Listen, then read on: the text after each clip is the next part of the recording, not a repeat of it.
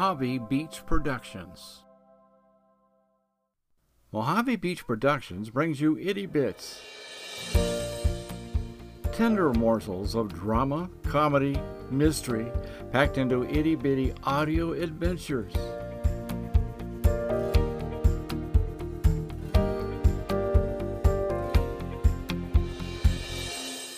And now, Jeff Evans presents Bagpipes for an Unknown Soldier. I always accompany my 52 mile commute home with a local radio talk show, and today was no different, or at least I didn't think it was. The host of the show was telling the story of an 82 year old man by the name of Robert Cochran, a former Marine who was to be buried on Wednesday. Through a series of unexplained circumstances, his body had gone unclaimed in the county morgue, and now he was to receive a pauper's funeral. A pauper's funeral for a man who had enlisted in the Marine Corps in 1941, served as a machine gunner with the 3rd Marine Division, and fought in historic campaigns such as Bougainville and Guadalcanal. A pauper's funeral for a veteran who had received the Combat Action Ribbon, the Asiatic Pacific Medal, and World War II Victory Medal. A pauper's funeral for a man who, then in his teens, took an oath to serve, protect, and fight in a war thousands of miles away in a strange land. A burial befitting a John Doe was awaiting a veteran who had stepped up to the call of duty when summoned.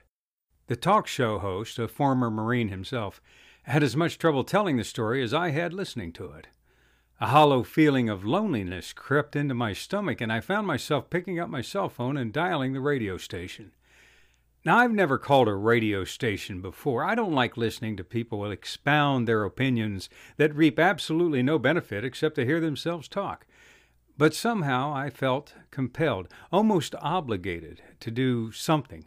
For there is something about the military service that permeates through your senses and lies dormant until awakened by a purpose. You see, I too had served in the military with the U.S. Army in the late 60s with the 3rd Squadron 7th Cavalry in Schweinfurt, Germany. I was sent over there in 1966 during the height of the Vietnam War with multiple military occupational specialties as both radio teletype operator and radio operator. Why Germany and not Southeast Asia? Well, I'm not sure, but it had to be either divine intervention or a military paper snafu, and due to the lack of radio teletype equipment, upon my arrival I was transferred to the Garryowen Pipes and Drums Regiment Band. After 24 months of training and performing, I was sent home with a military conscience and a set of bagpipes, and now both called me back to duty. My phone call was answered, and I promptly volunteered my services as bagpiper to play for the funeral. I didn't know this man, but no one, especially a veteran, should go to his grave without someone there to bid him farewell, even if it was a stranger with even a stranger instrument. I was given the name of the funeral home and the details of when and where the service was to take place. Then I turned the radio off and drove the rest of the way home in silence.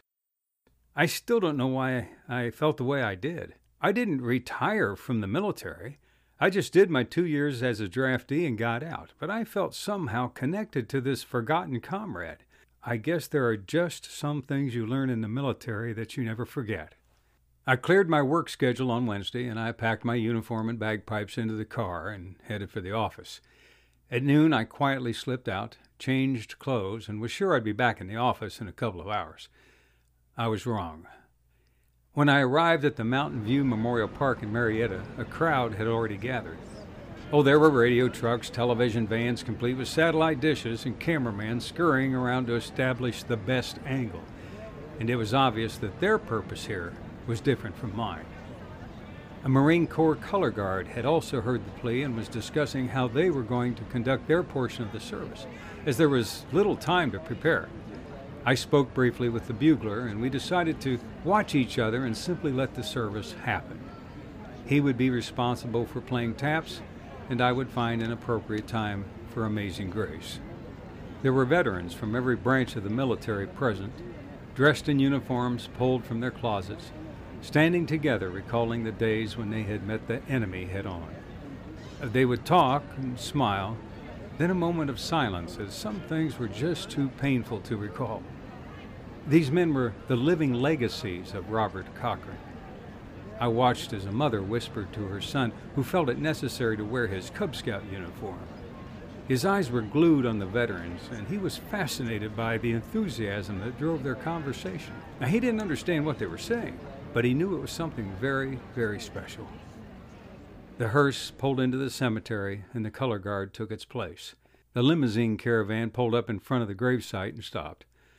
Robert Cochran's stepdaughter and a few of her close friends were escorted to the folding chairs. The color guard opened the back of the hearse and slowly removed the casket. The time felt right, so I began to slowly play the Marine Corps hymn. And as if planned in great detail, the color guard moved in perfect cadence. The minister found it hard to express his gratitude for the many who had attended, knowing full well there was no obligation that required their presence. Robert's stepdaughter and friends were in awe that so many would openly show their feelings and support for a humble stranger. The minister eulogized Robert's life as if he too was unfamiliar with the circumstances, but informed all of us that Robert was a common man who lived a normal life and had spent his last years in a rest home. At the conclusion of a very brief eulogy, a time for personal reflection was offered. The silence was broken by the sound of three rounds of seven shots fired into the air by marksmen paying their tribute to a fellow soldier. As the final shots were still echoing off the distant trees, the bugler began to play taps. The color guard moved into position to prepare for the most moving of military rituals, the folding of the flag. This was my opportunity to contribute once again. There's something about amazing grace on the pipes that is unforgettable. But as the color guard completed the folding of the flag, I found it increasingly difficult to continue. I could see the veterans standing at attention. I could see many men and women wiping their eyes in silence. I could see a Cub Scout tightly holding his mother's hand and staring intently at the casket, and I could see Robert's stepdaughter, tears running down her face, glancing around at the many that had come. Flag folded, the captain meticulously tucked in the corners, spun it around with great precision, and presented it to her. Generations past and present have had wars to deal with, some domestic, some foreign, some worldwide. As I reflect over those wars, I'm not convinced that World War I was any worse than World War II, or Vietnam, or Korea, or any other war for that matter. Wars are hell at any level if a single person is killed or held captive. Whether it be in the heat of Southeast Asia or the bitter cold of Europe, I have a hard time believing that enough of us today have the sheer courage, pride, moral strength, or fortitude to participate in another Normandy or walk down a Ho Chi Minh Trail. On that special Wednesday, my concerns of an apathetic community were significantly reduced as more than a hundred men, women, and children gathered in a cemetery to say thank you and farewell to a man they never knew. Robert Cochran was not a war hero, nor did he ever acquire fame and fortune. He was, in fact, average. So, why did these people take time out of their busy lives to come here? Well, maybe they felt pity for Robert Cochran. Maybe during a time when we have troops stationed all over the world, it was a way of not feeling so helpless. Maybe it was a way to get in touch with the past, or Maybe it was a way to teach a young boy that it takes many kinds of ordinary people to make up our country, and it's something to take pride in.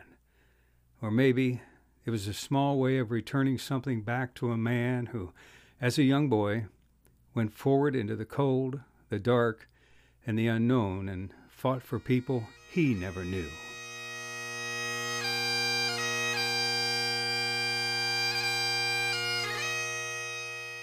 Mojave Beach Productions has brought you Jeff's World with Jeff Evans.